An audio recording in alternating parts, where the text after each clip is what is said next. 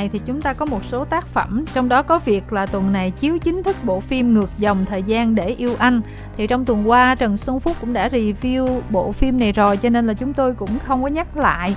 Kim Thanh chỉ ờ, tóm sơ qua đó là ai mà đã xem cái bộ phim này phiên bản truyền hình rồi á thì khi mà xem phiên bản điện ảnh thì sẽ rất là thích bởi vì giống như là một cái phần tóm gọn vậy đó. Nhưng mà với những ai mà chưa xem phiên bản truyền hình á, thì ờ, theo lời Trần Xuân Phúc thì giống như là xem hai bộ phim, bởi vì nó chia ra làm hai giai đoạn rất là rõ và cái cảm xúc người xem cũng rất là khác nhau. Với cái thể loại nó khác nhau, ví dụ như lúc đầu là hài, là cười, nhưng mà lúc sau thì nó khác hơn. Và cái thời lượng nó hơi dài là 2 tiếng 45 phút, cho nên là ai mà quyết định ra rạp đi xem rồi á, thì chúng ta cũng cân nhắc về cái thời lượng nha, chứ xem hoài sao nói là, ủa, lâu quá mà cái bộ phim chưa hết ha và nhắc lại là phim hạn chế. Các khán giả dưới 13 tuổi và tiếp tục, đó là bộ phim Kisagari, nhà ga nuốt chửng thì đây là một bộ phim của ờ, bên công ty em mua về. Phim xoay quanh một trong những cái truyền thuyết đô thị mà được quan tâm nhất ở Nhật Bản suốt gần 20 năm. Là bởi vì vào năm 2004 từng có một cái lời kêu cứu đăng trên cái diễn đàn Tu Chen là một cô gái đang đi tàu điện thì cổ không biết tại sao cô lại xuống ở một cái ga mà cái ga đó tên là Kisaragi, là không hề có trên bản đồ. Và cái nhà ga này không có ai hết. Cổ đợi hoài cũng không thấy tàu đi về. Cho nên là cổ đăng thông tin lên của nhờ cộng đồng mạng giúp cổ tìm cách thoát ra khỏi chỗ này, thì người ta cũng chỉ gọi điện thoại, các này, các kia, làm này làm kia nhưng mà không có giúp ích gì được và cuối cùng là cô gái này mất tích luôn. Thì sau đó cũng có một số người họ tò mò, họ muốn tìm cách để mà có thể đến được thử cái ga đó. Và cũng được thông báo là một số người cũng đã khoe là mình đến được, nhưng sau đó không tìm thấy tung tích. Cứ như vậy, cho nên là cái truyền thuyết đô thị này nó làm cho mọi người cũng hơi sợ mỗi khi mà đi tàu điện. Thì à, năm nay có một hãng phim hãng phim ion Entertainment, họ đã làm một bộ phim à, xoay quanh cái truyền thuyết đô thị này. Ban đầu khi mà em xem cái phim này để quyết định xem là có nên mua hay không, em cũng hơi đắn đo là bởi vì à, những cái mà hình ảnh họ đưa cho mình xem á, cái kỹ xảo của nó rất là kỳ. Nó dùng một cái lớp filter mà khi xem mình thấy là nó hơi chip chip mà nó hơi lạ lạ. Nhưng mà khi mà xem hết cái phim rồi thì mới thấy là cái đó là nó có cái dụng ý đây là một bộ phim mà theo em thấy là dù là nó là kinh dị khai thác truyền thuyết đô thị nhưng mà nó khá là thông minh bởi vì nó dùng chính cái truyền thuyết đô thị đó để nó làm tiền đề cho bộ phim phát triển chứ không phải là làm lại một câu chuyện dựa trên truyền thuyết đô thị.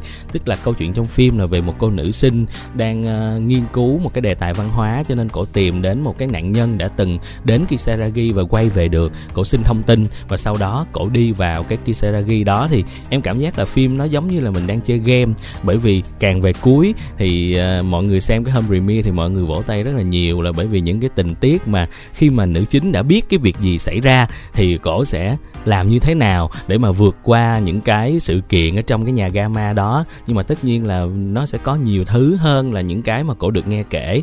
Đó, thì đó là cái hay của bộ phim này bởi vì nó khiến cho chúng ta cảm giác là mình được phiêu lưu trong cái bộ phim đó. Nó giống như là một cái phim kinh dị của Nhật cũng từng được gây tiếng vang cái đây vài năm và chiếu trong liên hoan phim ở Việt Nam, đó là phim ờ, quay trối chết One Cut to the Dead hai bộ phim này giống nhau ở chỗ là 30 phút đầu nó sẽ làm cho khán giả rất là khó chịu bởi vì những cái lớp filter kỳ lạ cũng như là cái cách làm phim giống như là của sinh viên. Nhưng mà cái đó là cái dụng ý để mà ở sau nó sẽ có một cái nội dung ờ, bất ngờ nhưng mà cảm giác kinh dị đáng sợ không? 3 phút đầu thì nó sẽ hơi kinh dị nhưng mà phút sau mọi người sẽ thấy hài hước nhiều hơn. Bởi vì chị biết cái gì nó sẽ xảy ra thì chị sẽ hành động như thế nào phút sau nó sẽ theo cái hướng đó. Nhưng mà nói chung là hấp dẫn hả? Phim này em coi thấy rất là thú vị. Một số bạn bè làm phim đi xem cũng khen. Ừ. phim hạn chế các khán giả dưới 16 tuổi và tiếp tục đó là bộ phim giới hạn truy lùng. Và Trần Xuân Phúc cũng đã đi xem bộ phim này rồi cho nên là chúng ta sẽ nghe Trần Xuân Phúc chia sẻ về bộ phim giới hạn truy lùng có từ tiếng Anh là Limit thì đây là một bộ phim hành động đến từ điện ảnh Hàn Quốc. Có sự góp mặt vào vai chính là nữ hoàng nhạc techno Hàn Quốc rất là nổi từ năm 2000 là Ava tức là uh, Lee Chung Hoon phim này là được làm theo một cái concept rất là quen thuộc trong mấy năm trở lại đây. Ý tưởng là bắt cóc kiểu cha mẹ là đi tìm con cái trong phim Taken hay là Việt Nam cũng có hai phượng nói chung là cái kiểu làm cái phim này thì nó không còn gì mới nữa. Tuy nhiên thì cái phim này nó một số cái điều nó khác biệt hơn so với những cái phim trước. Đó là không chỉ cái câu chuyện của cái nhân vật nữ chính nữa mà là chị này phải giống giả. Một cái người có con bị bắt cóc mà con chị này bị bắt cóc, thành ra một mình đi cứu hai đứa phim này thì thật ra mà nói là nó làm theo cái hướng khác hơn theo kiểu Hàn Quốc. Tức là nó sẽ không giống như hai phượng hay là giống như phim Taken là nhân vật chính được bút một cái tinh thần gọi là một cái khả năng gọi là có phần hơi siêu thật chút xíu. Giống như là nhân vật của Liam Neeson trong Taken là một người là gọi là cụ điệp viên đi nên nó là những cái bước đi của tội phạm tính toán này kia rất là giỏi. Còn hai phượng là có võ từ nhỏ nên là nhân vật của hai phượng đánh đấm rất là đã. Còn nhân vật này chỉ đơn giản là một bà mẹ đơn thân, làm cảnh sát mà cũng không phải là thanh tra đâu, mà là làm cảnh sát hành chính á. Mỗi lần rảnh là phải đi bán hàng online kiếm thêm nữa. Nên cái nhân vật của chị này á, khi vào vào á thì là nó sẽ không ngầu được như hai nhân vật kia.